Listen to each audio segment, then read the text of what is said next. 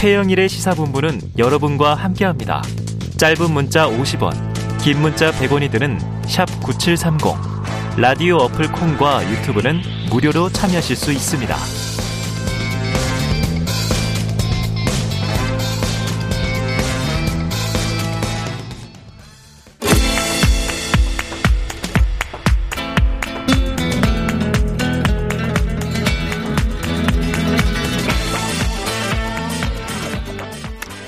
네, 정치권의 허심탄회한 속내를 들여다보는 시간입니다. 각설하고 시즌 2고요. 현근택 변호사 그리고 장성철 대구 카톨릭 특임 특임 교수님 나오셨습니다. 어서 오세요. 안녕하십니까? 네, 안녕하세요. 안녕하세요. 네.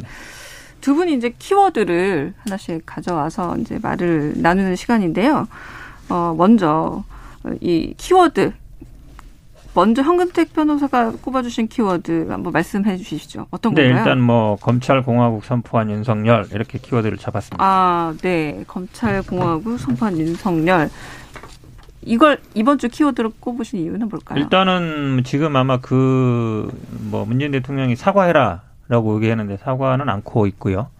정치 보복 내 사전에 없다라고만 얘기했는데 뭐 이미 다 나왔습니다만 뭐 현 정부를 적폐로 몰고 수사하겠다 이거 했고 특정인을 또 뭐 중앙지검장으로 암시하는 듯한 얘기도 했습니다. 음. 그리고 사실은 그 이후에 이제 공약 나온 게 더 문제라고 보는데요. 이게 이제 49년 검찰청법 생길 때부터 70년 이상 유지됐던 법무부 장관의 수사 지휘권을 폐지하겠다라는 음. 얘기였고 예산 지휘 이역도 얘기했지만 사실 이제 공수처 아시겠지만 만든 이유가 고위공직자 그 중에 가장 큰 게 검사들의 비위를 하자 이제 제어하기 위한 거거든요. 네. 한- 그동안 뭐 스폰서 검사 뭐 온갖 되게 많았잖아요. 그러니까 공수처 만들어서 가장 불편한 사람들이 검사들입니다. 사실은 음, 다른 보다. 근데 고위공직자 수사를 검찰에서도 하겠다.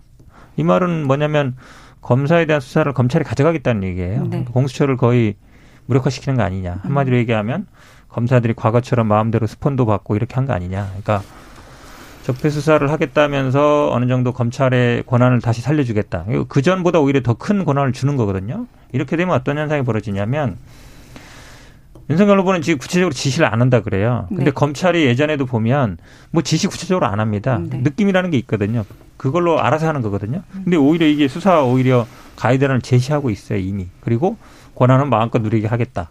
그리고 뒤에서 벌어지는 어떤 부정부패나 이런 것들은 검찰에서 또 알아서 수사한다. 지난번에 우리가 97만 원 쪼개기 한 거 보면 알잖아요. 처벌이 안 되거든요. 그러니까 제가 보기에는 그냥 검찰 공화국 만들겠다라고 한 게 아닌가 이렇게 보고 있습니다. 그러니까 검찰 권력을 돌려주는 정도가 아니라 더 키워주겠다라는 게 문제다라고 그렇죠. 들리는데요. 그 전에 네. 이제 오히려 이제 적폐 수사 얘기를 했기 때문에 네. 그거 연결되는 것으로 볼 수밖에 없는 거죠. 네, 장상철 교수님 어떠세요? 민주당이 제대로 검찰 개혁을 했으면 이러한 일이 벌어지지 않았을 것 같은데 민주당이 제대로 검찰 개혁도 못하고 윤석열 검찰총장만 대권 후보, 대통령 후보로 만들어준 것이 아니냐 음. 민주당 잘못이다라는 생각이 들고요. 몇 가지 이제 문제가 될 수는 있어요. 윤석열 후보는 이걸 얘기하면서 검찰의 독립, 중립성, 권력으로부터의 독립 이런 식의 명분을 내세웠는데 솔직히 좀 우려스러운 부분은 저는 검찰의 예산 편성권을 네. 갖는 게 좀 문제라고 봐요. 음. 정부에 지금 16개 외청이 있거든요. 거기서 독자적인 예산 편성권을 갖지 못하는 청이 검찰청밖에 없어요. 음. 예를 들면 행안부의 외청인 경찰청도 자신들이 독자적인 예산 편성권이 있어요. 네. 근데 검찰만 없다. 음. 왜 없냐? 그동안 검찰에서 상당히 계속 주장을 해왔는데 음. 검찰의 예산 편성권을 줘가지고 검찰총장이 예산과 관련해서 계속 국회에 왔다 갔다 하면서 국회의원들의 민원을 들어줄 수가 있다. 요구할 수가 있다. 그러니까 검찰에서는 정치권 관련 수사도 많이 하잖아요. 근데 예산을 가지고 아 이거 수사 어떻게 되는 거야? 이거 수사하지 하면 안 돼.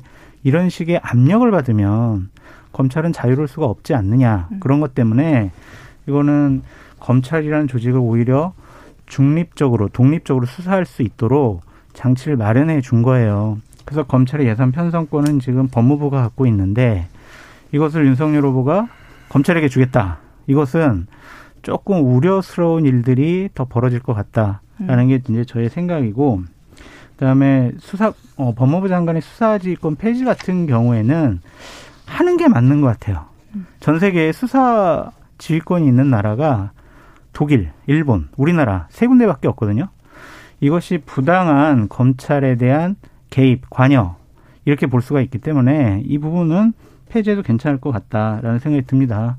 그러니까 전반적으로 말씀드리면 민주당이 제대로 검찰 개혁했으면 이러한 이제 공약이나 내용들이 안 나왔을 텐데 민주당이 여러 가지로 그 제대로 무리하게 제대로 검찰 개혁이란 게 뭐 어떻게 썼어야 될까요?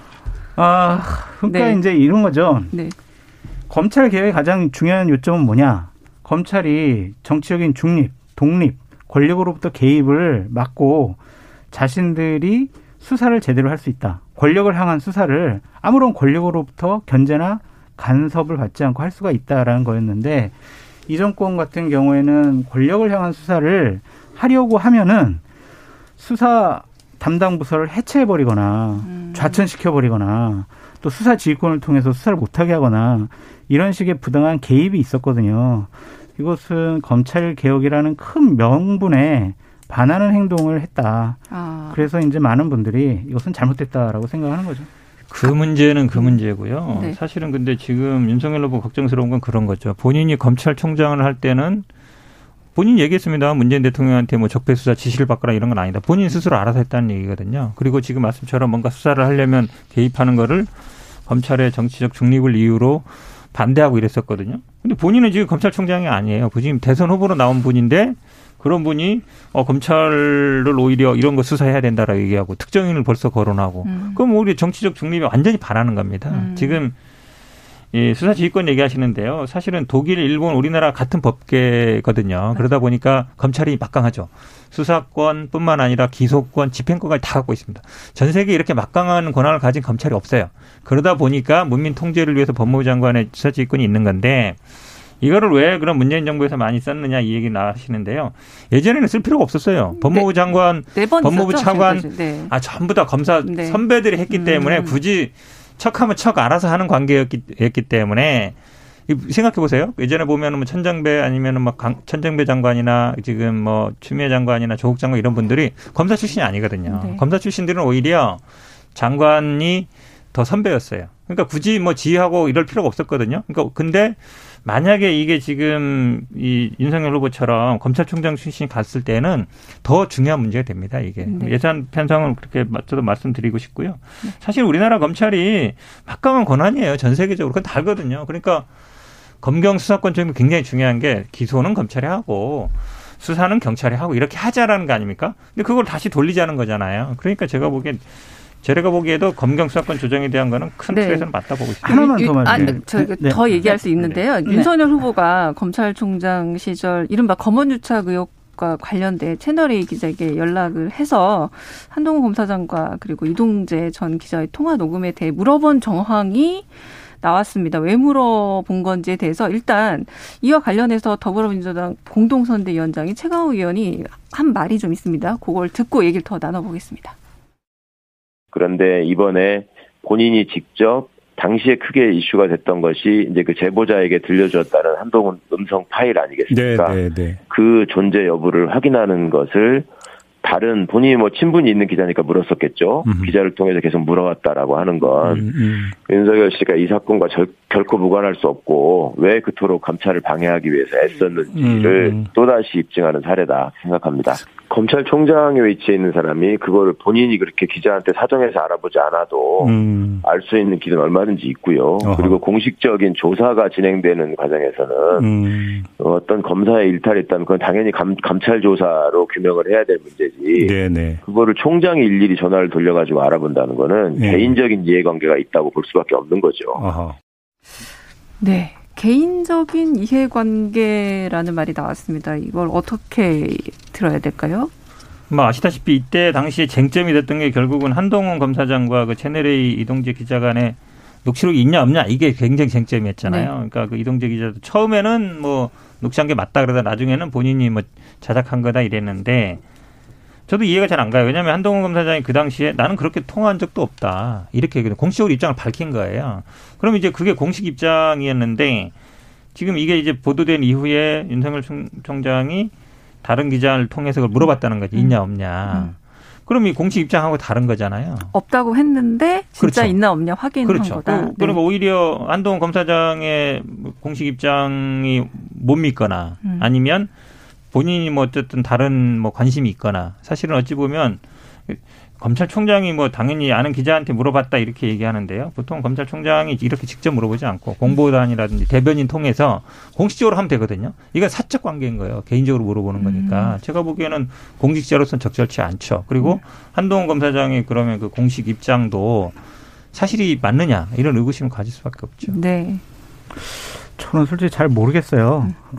왜 개인적인 이해관계가 뭔지, 왜 물어봤는지, 이건 잘 모르겠고, 이게 기자의 카톡 내용이 이제 유출돼 가지고, 한 언론사에서 보도한 거 아니겠습니까? 네. 그 이거에 대한 신뢰성, 신빙성, 이런 것도 좀 의심해 볼 수가 있을 것 같고, 또 물어봤다고 해서 뭐 큰 문제일까? 자기의 가장 측근? 아끼는? 그런 부하와 관련된 문제를 그냥 뭐 기자와 뭐 통화하면서 간단히 뭐 물어봤을 수도 있고 이러기 때문에 물어본 것만 가지고 어떠한 문제가 있다라고 공격하는 것은 좀 과하지 않느냐라는 생각이 듭니다. 물어본 건 아무 문제 없는 게 맞나요? 제가 말씀드린 게 그랬잖아요. 그러니까 음. 이게 만약에 검찰총장이 아니라 개인이면 물어볼 수 있는데 이게 당시에 보도가 문제가 됐고 음. 만약에 이게 녹취록이 있다 그러면 이게 뭐 감찰이라든지 그런 사안이 되는 건데 아니 검찰총장이 아니면 공공기관의 수장이 본인이 관련 직접 되는지 안 되는지 모르겠지만 그렇게 물어보는 게 맞습니까? 그러니까 제가 법적- 보기엔 오히려 음. 정상적인 절차에서 대변인이나 이런 분들이 아, 그게 있냐 없냐 물어봐야 되는 것이지 음. 오히려 공식적인 입장하고 좀 다른 행동을 취하고 있으니까 의문을 갖는 거죠. 그러니까 법적 도덕적으로 어떤 문제가 있냐고요. 이게. 네, 그러면 요 질문도 한번 제가 드려보고 싶은데 당시에 이제 공범 관계로 의심을 받았던 한동훈 검사장이 채널A 기자의 통화 내용이 담긴 아마 거기 요즘 다 포렌식 하면 다 나올 테니까요. 그런데 휴대전화 비밀번호를 지금까지도 제출하지 않은 걸로 알고 있는데 그 수사 기법, 법률 지식을 활용해서 오히려 잘 아는 그 검사가 스스로 증거를 숨긴 게 아니냐라는 의혹이 있었습니다. 좀 지금이라도 열어야 한다는 댓글 지금도 많이 올라오고 그렇죠. 있거든요. 왜냐하면 네. 아시다시피 그 당시에 이동재 기자와 한동훈 검사 사이 어떤 대화와 어떤 통화가 있었냐 관건이잖아요. 그 이동재 기자도 그 채널의 진상조사에 보면 핸드폰을 다 초기화했단 말이죠. 그러다 보니까 지금 말씀처럼 이게 문제가 된 건 이제 이, 이분과 다른 분들 간의 통화에서 나온 거거든요. 카톡이나 나온 거기 때문에 한동훈 검사장도 본인이 뭐 계속 떳떳하다 그러는데 결국은 비밀번호를 안 풀고 있는 거잖아요. 음. 거기에 그러면 안 풀었어도 그 전에 보면은 윤석열 부인과의 뭐 300회 이상 카톡도 나오고 이러면 사실은 이게 고발 사주와도 다 연결되는 문제 아니냐. 그래서 저는 뭐 떳떳하지 않다 이렇게 보고 있습니다. 네. 당연히 뭐 떳떳하지 않겠죠. 감추고 싶은 게 있었을 것이라는 생각이 듭니다. 하지만 너는 나쁜 사람이니까 너가 나쁜 사람 아니라는 걸 네가 증명해봐라는 식으로 해서 네 휴대폰 고- 비밀번호 얘기를 해서 공개를 해라. 이러는 것은 과연 이게 맞을까라는 생각이 들어요. 휴대폰이라는 것은 그러한 특정한 뭐 부분에 문제가 있을 수도 있지만 정말 지극히 사생활적이고 개인적인 여러 가지 통화라든지 문자 메시지라든지 이런 것들이 있을 수 있지 않겠습니까? 그런 것들을 그냥 공개하라는 것은 좀 보호권 측면에서도 상당히 좀 문제가 있지 않느냐라는 생각인데 저도 뭐 솔직히 죄가 없는 걸 네가 증명해봐라는 차원에서 떳떳하면 비밀번호 공개했으면 좋겠는데 법률적으로 이것을 공개 안 해도 되고 어, 비밀번호를 얘기 안 해도 된다면 이것은 개인의 피의자 참고인의 보호권 측면에서 타당하지 않느냐라는 생각도 듭니다. 아니 당연히 뭐 법적으로야 뭐할수 네. 저뭐꼭 해야 된다는 의무가 있는 건 아닌데요. 왜냐하면 한동훈 검사장이 계속 본인 스스로 아, 그렇게 대화한 적도 없고 통화도 없다, 문제 없다라고 얘기하고 있거든요. 그러면 당연히 국민들 입장에서는 아 그럼 문제 없으면 왜 못하냐 이렇게 얘기하는 거 아닙니까? 그래서 심지어 얼마 전에 이제 독립운동가에 비유했다라고 다들 이해하고 있습니다. 이제 한동훈 검사장을. 그래서 아마도 어, 대선 이후 당선이 되면 중앙지검장으로 기용해서 적폐 수사를 할 거다라는 암시적인 발언이 있어서 좀 문제가 됐는데 어, 더더욱 그렇다면 좀 밝힐 거는 정확하게 밝혀야 되는 거 아닌가라는 얘기도 많이 있고요. 이문, 이건 어떻게 생각하세요? 당선되면, 네. 저는 윤석열 후보가 대통령 되면 한동훈 검사장은 중앙지검장 시킬 것 같아요. 뭐 능력이 있는데 왜 못 시키느냐라는 게 윤석열 후보의 지금 생각인 것 같은데, 근데 그것이 좀 적절한지는 잘 모르겠어요. 지금 저렇게 얘기를 해놓고 나면 검찰은 아마 한동훈 검사장한테 쫙 줄 서 있을 거예요. 아, 벌써 그런 그 줄 서기 네. 시작한다는 주장도 있습니다. 그렇죠. 네. 그러니까 특정한 인물에게 권력이 모이고 줄을 선다, 눈치를 본다. 그것은 검찰 조직의 안정성 면에서 그렇게 쓱 좋은 일은 아닌 것 같다. 그래서 적폐 수사, 전임 정권의 불법과 비리가 있으면 원칙적으로 법과 원칙에 따라서 수사해야 된다. 이것까지는 저는 괜찮다고 보여졌는데 한동훈 검사장 얘기한 것은 윤석열 후보가 좀 과하지 않았느냐라는 생각이 듭니다. 음, 네. 뭐 저도 당연히 부적절하다 고 봅니다. 왜 그러냐면 검찰 인사 그렇게 비판해 왔어요. 한마디로 얘기하면 뭐 치매 라인이니 뭐 친정부 인사니 이렇게 비판해 왔던 분 아닙니까? 그래서 근데 본인이 측근인 걸 다 알잖아요. 음. 다 알고 있는 상황에서 이렇게 독립운동가 뭐 중앙지검을 왜 못 시키냐 그러면 당연히 검찰 내에서는 아 한동훈 검사장이 다음에 가는구나 다 생각 안 할 수 없죠. 음. 그러니까 지금 사실은 이게 한동훈 검사장을 지칭한 건지 모르겠지만 최근에 이제 성남지청 차장 검사가 사표를 낸 적이 있잖아요. 성남 FC 수사 관련해서. 네. 근데 박은 언론 보도에 의한 겁니다. 언론 네. 보도에 의하면 박은정 지청장이 수사 일지에 뭐라 했냐 그러면 아니 측근에게 알리겠다 이런 얘기를 했다. 네. 그 이거 그냥 사적 관계거든요. 음. 검찰에 예를 들어 검찰총장한테 보고하겠습니다. 아 그건 공적 관계 맞는 거죠. 아니면 수원지검장이나 수원고검장 상사한테 알리겠습니다. 그건 맞는 얘기거든요. 근데 그것도 이제 절차를 따라야 되는 건데 법을 다루는 분이 아 이거를 측근에게 알리겠다 그래 버리면 그럼 이런 일이 앞으로 계속 나올 거 아닙니까? 그래서 저는 이분이 물론 본인은 아니라 그래요. 본인은 수사일지에 그런 건 없다고 서로 이제 다툼은 있는데 그러면 누구는 했다 그러고 누구는 안 했다 그러면 이제 두 사람 간에 이제 뭐 진실 공방이 되는 것 같은데 저는 근데 가능성 면에서 본다 그러면 했을 수도 있겠다라고 봐요. 왜냐하면 네.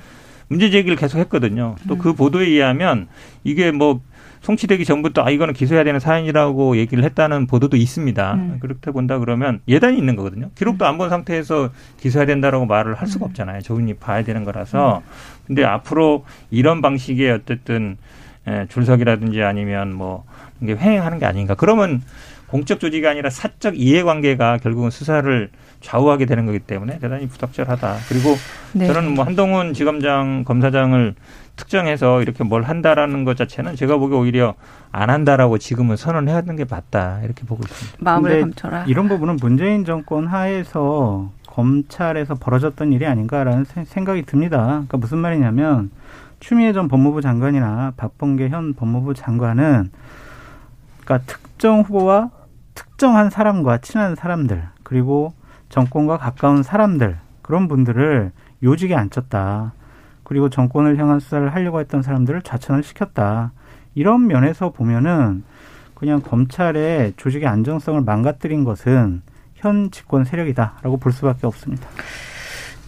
그 적폐 수사 발언 이후에 지금 이게 정치 보복이다라고 말했고 또 이게 엉터리 프레임이다라는 반복도 있는데 어떻게 보시나요? 이 검찰 출신이다 보니까 적폐 수사란 말에 대한 굉장히 무게감은 좀 다르게 느껴지는 그렇죠. 듯합니다. 네. 정치 보복이다 아니다. 네. 아, 당연히 뭐 일반 정치인이어도 이렇게 당연히 생각할 수밖에 없는데 본인이 계속 해온 게 이제 수사 특수부 검사였고 특수부 검사 우리 뭐 노무현 전 대통령도 이런 과정 겪지 않았습니까? 주변 사람들 다 털고 뭐 후원 회장하던 분들 다 탈탈 털다가 가족도 수사받고 이랬단 말이죠. 그때 뭐 대통령이 어, 전 정권 뭐 인사들 수사하세요. 이렇게 뭐 직접 한 게 아니거든요. 음. 아, 딱 분위기 보니까 그럴 것 같고. 그래야만이 본인들도 어, 이, 이 정부에서 어쨌든 그 당시 정부에서 좀 뭔가 어, 힘을 받을 것 같고 그러니까 하는 거거든요. 특수부 검사들이 그동안 그래왔는데 가장 대표적인 인물이 윤석열 후보입니다. 음. 근데 지금 대통령이 되기 전부터 현 정부를 적폐로 규정하고 수사해야 된다. 그게 왜 나는 저는 제일 웃긴 게요. 뭐 찔리는 게 있어?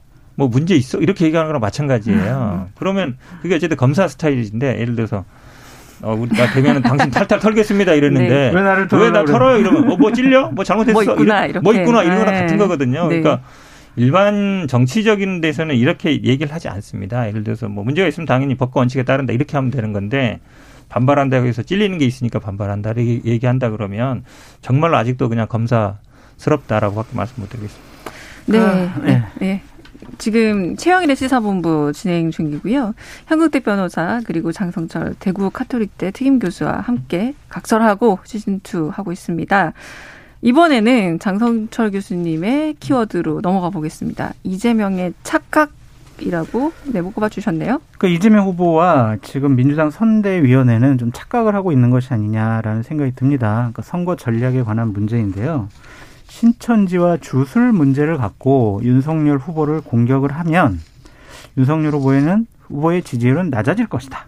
그리고 내가 유능한 경제 대통령이라는 프레임을 강조를 하면 나의 지지율은 올라갈 것이다. 라든지 특정한 계층을 타겟으로 하는 소확행 공약을 하면 나의 지지율이 올라갈 것이다. 라든지 이승만과 박정희 전 대통령을 칭찬을 하면 내가 중도 확장의 이미지, 국민 통합의 이미지를 갖게 돼서 지지율 확장에 도움이 될 것이다. 이러한 선거 전략은 실패가 아니냐라는 생각이 듭니다. 그것은 이제 어제와 오늘 나온 여론조사를 보면 알 수가 있는데요. 이러한 것들이 효과를 발휘하지 못한다라는 것과 특히 뭐 신천지와 주술 문제, 뭐 유능한 경제 대통령 이런 문제는 야당 국민의힘의 반박을 당하기 정말 쉬워요. 주술 문제 같은 경우도 그렇잖아요. 민주당 선대위의 어떤 위원장께서 오살 해가지고 막 지프로 만들어가지고 막 침을 거기다 놓고 또 이런 뭐 등 같은 거에도 뭐 대통령 이름도 있고 충북 이시종 충북 지사 이름도 있고 이런 것들이 충분히 반박이 가능해요. 경제 대통령이라는 부분도 아니 경기도 지사 시절에 경기도에 경제 성장률 추이가 어땠냐. 2018년부터 20년도 보면은 대략 6, 6%의 경제 성장률이 하락을 했다. 어떻게 유능한 경제 대통령이 이렇게 될 수가 있냐라고 충분히 수치적으로 반박이 가능하기 때문에 그렇게 썩 옳은 선거 전략은 아닌 것 같다라는 차원에서 선정했습니다. 네. 선거 전략이 뭐, 좀 잘못. 선거 전략이 그것만 네. 있는 건 아니고요. 네. 저는 저희들은 아마 기본적으로 경제, 경제를 살리는 대통령. 왜냐하면 윤석열 후보는 뭐 적폐 수사 얘기처럼 사실 뭐 검사밖에 안 했으니까. 그 다음에 저희들은 이제 통합을 얘기하고 있습니다. 통합 정부도 얘기하고 있는 게 왜냐하면 윤석열 후보가 계속 뭐 남녀 간, 남북 간, 중국 간 계속 뭐 이렇게 갈라치기를 하고 있어서 그게 대비되는 거고요. 그 다음에 이제 유능한 이제 약간 반대말은 무능한 거겠죠. 이제 그런 거였고 지금 아마 지금 뭐 폭탄주라든지 중, 뭐 이런 중독 문제 이런 거는 이제 여러 가지 그 내용 중에 하나라고 말씀드리는데요. 다른 게 있습니다. 저희들은 만약에 이뭐 오살하신 이분도 뭐 무슨 선대위에 직접 나와서 일하는 거 이런 분들은 아니에요. 임명장에 뭐 수천 장, 수만 장 나가는 거니까 이제 그런 중에 한 분인데 사과하고 본인도 반납하고 이랬습니다.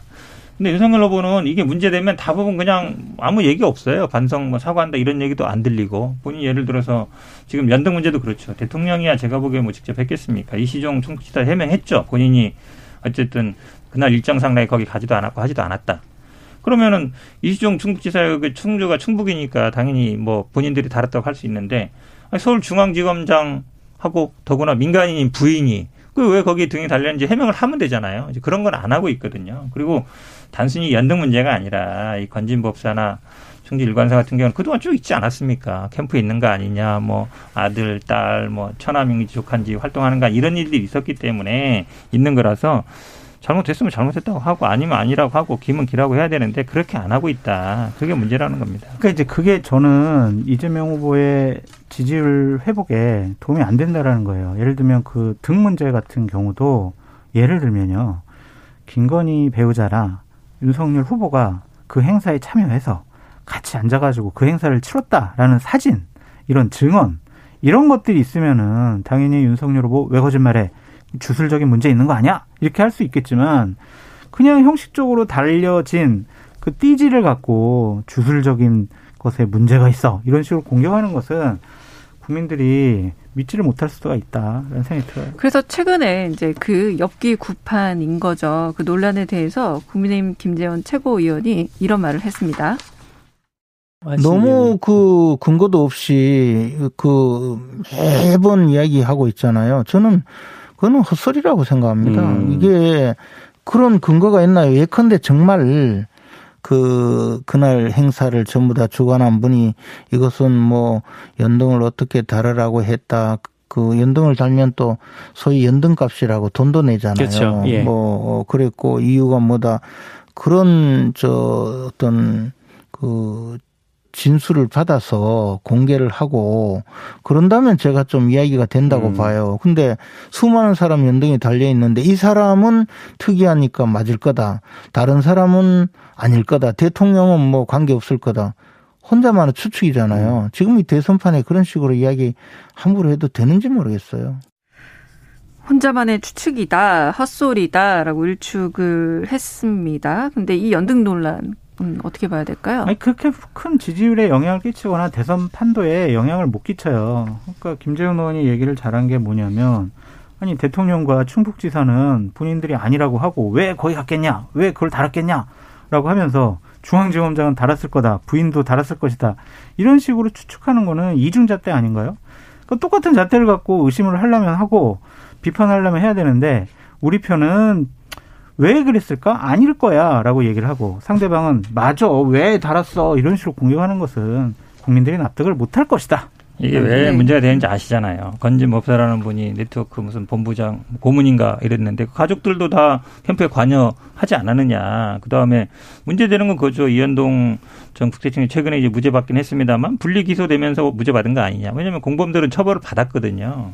근데 거기에 관계된 뭐 주변 사람들이 그 의료복 복지 복지재단을 만들어서 거기에 현금으로 뭐 그 세무 법인에서 냈습니다만 본인 이름으로 낸 건 아닙니다만 그럼 계속 관련된 건 아니냐. 예전에 뭐 코바나 행사에도 그 딸이 갔었다는 얘기도 있고 이러면 관련된 거 아니냐는 얘기를 하는 거거든요. 대통령이라든지 지금 이시정 뭐 충북지사가 그런 일들이 있었던 건 아니거든요. 근데 이거에 대해서 해명하는 게 보면 항상 이런 식이에요. 근거 없다 뭐 아니다라고만 하는데. 그럼 왜 그 수많은 이해관계들이 얽혀 있는지에 대해서 해명을 해야 되는데 이게 왜 중요하냐면요 대통령이 되겠다는 사람이 누구의 영향을 받느냐가 중요한 거잖아요. 이분이 예를 들어 정치를 오래 해왔거나 이러면 뭐 멘토라는 사람도 있고 스승이라는 사람도 있는데 그렇지 않거든요. 그럼 결국은 국가 운영을 무속이라든지 이런 데 기대서 하는 거 아니냐. 그거는 국민들한테 굉장히 중요한 부분이죠. 그러니까 그러한 공격이 효과적이려면 더 명확한 증거를 갖고 공격을 해야 된다. 예를 들면은 김건희 배우자가 이 건진법사한테 전화를 해가지고 자, 우리 거 연등 좀 두 개만 달아주세요. 돈 붙일게요. 이런 녹취록이 나오든가. 그 녹취록을 갖고 공격을 하면 당연히 지금 현 변호사님께서 말씀하신 그런 공격이 유효타가 될 수 있겠지만 자꾸 그럴 거야. 아이 문제가 있어. 이거 가지고는 그렇게 큰 타격은 주지 건진 법사 그러면 녹음한 거다더 누구처럼 다 매일 녹음해가지고 뭐 저희한테 갖다 주겠습니까? 그거는 뭐 제가 보기에는 네. 네. 그러니까, 그러니까, 증거를 갖고 네. 공격을 네. 해라. 증거가 없는 이상 계속 같은 이름이 반복이 그렇죠. 되고 있긴 하지만 어, 신천지나 주수를 엮는 선거 전략을 그걸 이제 이재명의 착각이다라고 네. 말씀하신 네. 건가요? 그걸 가지고 지지율을 막 윤석열 후보의 지지율을 낮추고 음. 본인 지지율을 올리겠다라는 거는 좀 착각이 아니냐라는 생각이 음. 들어요. 착각일까요? 네, 어떻게 보세요? 아니 근데 중요하죠. 음. 왜냐하면 문제 제기를 안 할 수 없죠. 왜냐하면 누구한테 어떤 조언을 받고서 어떤 의사 결정을 하느냐. 왜냐하면 이게 신천지 압수수색에서 나오잖아요. 음. 그러니까 물론 언론 보도 이해한 겁니다만, 아, 신천지 총회장도 영매니까 건들지 말라라고 했다라고 얘기하는 게 언론 보도에 있는 거잖아요. 근데 예를 들어서 압수수색조차도 얼마나 중요했습니까? 신천지 압수수색이 중요했는데도 그런 의사결정을 그런 사람의 얘기를 들어서 한다 그러면 국가 운영을 할 때에도 사람을 뽑을 때도 그러면 다 이제 관상 보시는 분한 옆에 딱 앉혀놓고 아 보시기에 저 분이 잘할 것 같습니까? 이렇게 물어봐서 한다 그러면 말이 안 되는 거잖아요. 실력과 능력을 봐야 되는 건데, 그러니까 의사결정을 할때 뭐, 뭐를 근거로 하느냐는 굉장히 중요한 문제고 이거는 지위가 높아갈수록 더 중요합니다. 그러니까 만약 당연히 그거에 대해서 의문을 가질 수밖에 없죠. 만약에 국가의 중요한 공적인 결정을 그러한 주술적인 사람들에게 물어보고 상의하고 그들의 조언대로 결정을 했다라고 하면 윤석열 후보는 후보로서 자격이 없죠. 음. 그런 분은 공직을 담당해서는 안 된다라는 게 저희 생각입니다. 하지만 그런 명확한 증거도 없고 예를 들면 우리 기복신이나 기복신앙이라고 하잖아요. 그리고 연초에 많은 분들이 토종 비결도 보잖아요. 그런 걸 갖고 너의 인생은 토종 비결에 의지해 가지고 너는 모든 걸 결정하는 사람이야라고 공격할 수는 없다. 그러니까 거듭 말씀드리지만 명확한 좀 더 팩트를 갖고 공격을 하시라. 아니 생각이. 개인들이 토정 비결 당연히 볼 수 있죠. 손금도 네. 볼수 있고 관상도 볼 수 있는 거예요. 근데 그거 하고 국가를 이끌어가겠다는 대통령이 되겠다는 사람이 네. 아니면 검찰총장이 뭐 어떤 의사 결정을 할 때 그 사람들 영향을 받으면 안 되는 거죠. 안 되죠. 당연히 이거는. 근데 지금까지 뭐 법사 나는 건 이름도 다 모르겠어요. 하도 많아가지고 스님 법사 뭐 하도 많아가지고 근데 네. 이렇게 많이 언급되겠습니까? 왜? 네, 조금 얘기를 넘어가 보죠. 민주당 일각에서는 또 윤석열 후보의 병역 의혹 의혹도 제기하고 있습니다. 군 신체 검사 때는 이제 부동시였다가 검사 임용 당시에는 정상으로 돌아왔다가 검찰총장 청문회 때는 다시 부동시로 돌아갔다. 그러니까 그 진도한수를 또 떼준 사람이 윤석열 후보와 또 매우 절친한 관계더라 이런 주장입니다. 뭐 한편에서는 또 판세 역전을 위해서 많은 네거티브가 다시 나오는 거 아니냐라는 우려도 있던데 어떤가요? 제가 먼저 좀 말씀드릴게요. 음. 그러니까 이런 주장을 하시려면 이것도 그런 주장이 아니라 명백한 만약에 이 진단서를 떼준 사람이 그렇게 증언을 한 내용이 나와야 돼요. 그런데 이거는 이것도 그냥 주장이잖아요. 그리고 검찰총장 인사청문회 때 당시에 야당에서 윤석열 후보의 부동시에 대해서 문제를 삼았었거든요.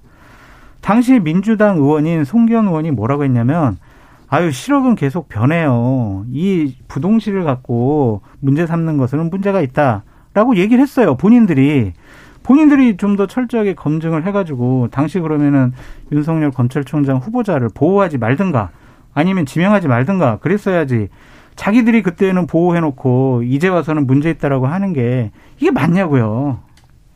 근본적인 질문인데요. 윤석열 후보가 이렇게 배신 때려서 나가서 야당에 들어가서 대선 후보 할지 알았겠습니까? 배신은 아니죠. 근데 야당에서 굉장히 또 공격도 많이 했었잖아요. 그렇죠. 공격했죠. 네. 아, 근데 네. 이게 사실은 저도 최근에 이제 자세히 봤는데 보니까 좀 의문은 의문이에요. 왜냐하면 부동시라는 게 양쪽 눈이 시력 차이가 난다는 거거든요. 그렇죠.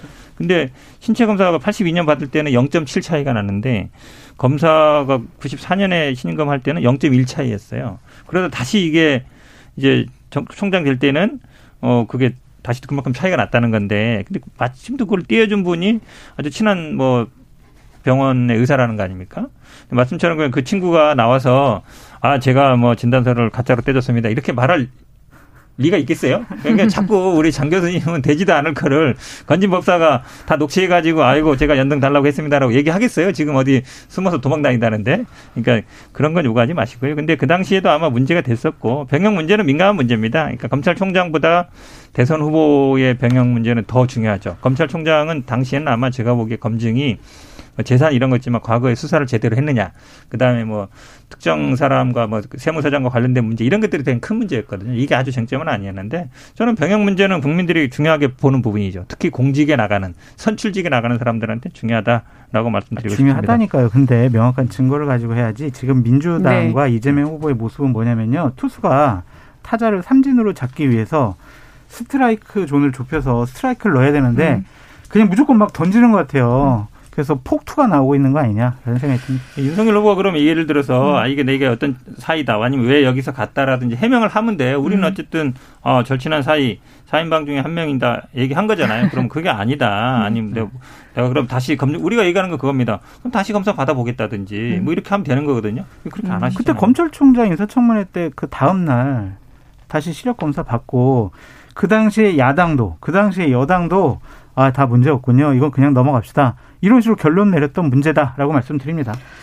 네, 저 장성철 교수님한테 묻고 싶은 게 네. 오늘 이제 경제 부스터샷을 언급했을 때 이재명 후보가 어, 계속 경제를 강조하면서 민생 행보 이어가겠다라는 전략인데 유능한 경제 대통령 이것도 착각이라고 보시나요? 그러니까요. 이게 왜냐면은 유능한 경제 대통령이라면 대한민국의 일자리를 어떻게 창출하겠다. 4차 산업혁명 시대에 대한민국의 산업구조는 이런 식으로 개편돼야 된다라는 미래의 비전을 제시해야 되는데 이재명 후보의 공약을 보면요. 돈 더 드릴게요. 이거예요. 청년들이요. 100만 원 더 드릴게요. 뭐, 뭐 어려운 분들 돈 더 드릴게요. 이런 식의 얘기거든요. 그냥 한정된 우리의 예산을 갖고 본인의 쌈짓돈처럼 그냥 돈 더 준다고 하면서 나는 유능한 경제 대통령이야라고 하는 게 과연 맞을까라는 생각이 들어요. 어떠한 산업 구조 개편, 경제 성장에 대한 전략, 비전 이런 것들을 제시하셔야 저 같은 사람이 비판을 못 해요. 야, 진짜 맞구나. 할 말이 없다. 비판을 못 하겠다. 이래야 되는데 기본이라는 거에 너무 집착을 하셔서 돈 뿌리는데 열중하시는 거 아니냐라는 생각이 듭니다. 이제 네. 우리 장 교수님 안 보려고 하니까 그런 거죠. 아, 있어요? 기본 시리즈를 네. 최근에는 당연히 성장이라든지 이런 쪽으로 얘기하고 있고요. 4차 산업혁명이라든지 아니면 디지털 전환이라든지 에너지 고속도로 다 얘기하고 있거든요. 거기에 이제 결국 우리 경제가 나아갈 방향을 제시하고 있는 겁니다. 그러니까 코로나 이후에 어떻게 갈 것인가 얘기하는 건 저는 아마 거의 우리 이재명 후보가 그 유리하다고 봅니다. 윤석열 후보는 그렇게 말씀드리면 윤석열 후보는 그냥 수사나 열심히 하겠다 하는 거 말고 뭐 하는 게 더 있어요? 그거밖에 없는 것 같아요. 이재명 후보는 아니 저 윤석열 후보는 유능한 경제 대통령이라는 얘기를 안 하잖아요. 자기 무능한 경제 대, 무능 무능해서 그런 거예요? 그 얘기도 안 하잖아요. 아 경제 얘기가 없다라고 그러니까 말씀하시는 아니 윤석열 네. 후보는 정말 유능한 경제의 전문가들을 음. 잘 쓰겠다. 어, 잘, 잘 쓰겠다. 쓰겠다. 네. 이런 거죠. 인재 활용을 잘하겠다라는 거니까. 나는 능력이 안 되니까 머리 빌리겠다는 거예요. 근데 솔직히 뭐 검찰총장 검사를 26년 했던 분에게 1년 정도의 대선 후보 준비 과정을 통해서 당신은 경제적으로 유능할 거야, 잘할 거야. 라고 옹호하거나 방어하거나 칭찬하는 것은 말이 안 되죠. 당연히 경제적으로는 부족하지만 본인이 정말 제대로 된 사람 골랐으면 그것도 오히려 더 맞다라는 생각이 듭니다. 저런 네. 식으로도 또 오늘 어설프게 아는 거다. 아, 네. 어설프게 아느니 아예 모르는 게 낫다라고 장성철 교수님. 아예 모른다고 그랬어요. 모른다 그랬잖아요. 공부 안 했는 말에 어떻게 알겠냐. 아, 네네네. 네. 네, 오늘 이재명 후보 옆집 의혹이 또 나왔습니다. 이게 네네. 뭘까요? 또 양쪽 이게 다 들어봐야 될 듯합니다. 네. 네, 지금 아마 옆집에 이제 뭐 얻어서 한마디로 얘기하면 거기서 뭐 선거 운동도 한 거 아니냐 뭐 이렇게 얘기하는데요. 이게 이제 경기도시공사 숙소가 100개가 넘습니다. 100개가 넘고 여기 숙소는 아마 판교랑 가깝거든요. 음. 순회동에 있으니까 거기에 아마 20, 30대 직원 한 4명 정도 대리급 뭐 사원급 2명이 살았던 것 같은데 몰랐다는 거예요. 그러니까 사실은 100개 정도 되면요. 아마 계약하기가 경기도 내 어디든지 아마 뭐 빈집이 있거나 이러면 이제 계약을 할 수 있는 거죠. 그래서 이거를 마치 뭐 선거 아니 선거 캠프를 집 옆에 꾸리는 사람도 있어요. 더군다나 여기에 도시공사 직원들이 왔다 갔다 하면 다 할 텐데 왜냐하면 선거 선거를 해보신 분들은 압니다. 집에다가 집 근처에다가 캠프를 꾸리는 사람은 없고 왜냐하면 이게 또 등기도 다 남는 거기 때문에 제가 보기에는 뭐 말도 안 되는 얘기 하고 있다 고 보고 있습니다. 그러니까 이 의혹이 큰 문제 될까요? 글쎄요, 이게 어떤 증거가 네. 나와야 되겠죠. 예를 들면 음. 거기서 합숙을 했다라고 하는 주택공사 직원이 사실은요, 저희 여기 합숙 안 했고요. 이재명 후보랑 배우자인 김혜경 씨가 여기 사용했습니다. 라는 뭐 이런 증언들이 나오면 문제가 되겠지만 서로 지금 상당히 공방을 하고 있잖아요. 이것이 좀 폭발력 있게 나가려면 하나가 더 나와야 된다라는 생각이 들고 솔직히 이재명 후보의 해명은 좀 이상해요. 어떻게 합숙소를 이재명 후보 자택에 두느냐 문제라고 생각합니다. 네, 오늘도 이제 뜨겁게 선거가 이제 3주도 안 남았습니다. 어, 워낙 뜨거운 얘기들 오갔고요. KBS 라디오 최영일의 시사본부 현근택 변호사 그리고 장성철 대구 가톨릭대 특임 교수와 각설하고 시즌 2 함께했습니다. 오늘 두 분 감사합니다. 감사합니다. 감사합니다. 최영일의 시사본부 저는 오늘 대신 진행 맡았던 강유정입니다. 오늘 준비한 소식은 여기까지입니다. 내일 오후 12시 20분에 다시 찾아오겠습니다. 감사합니다.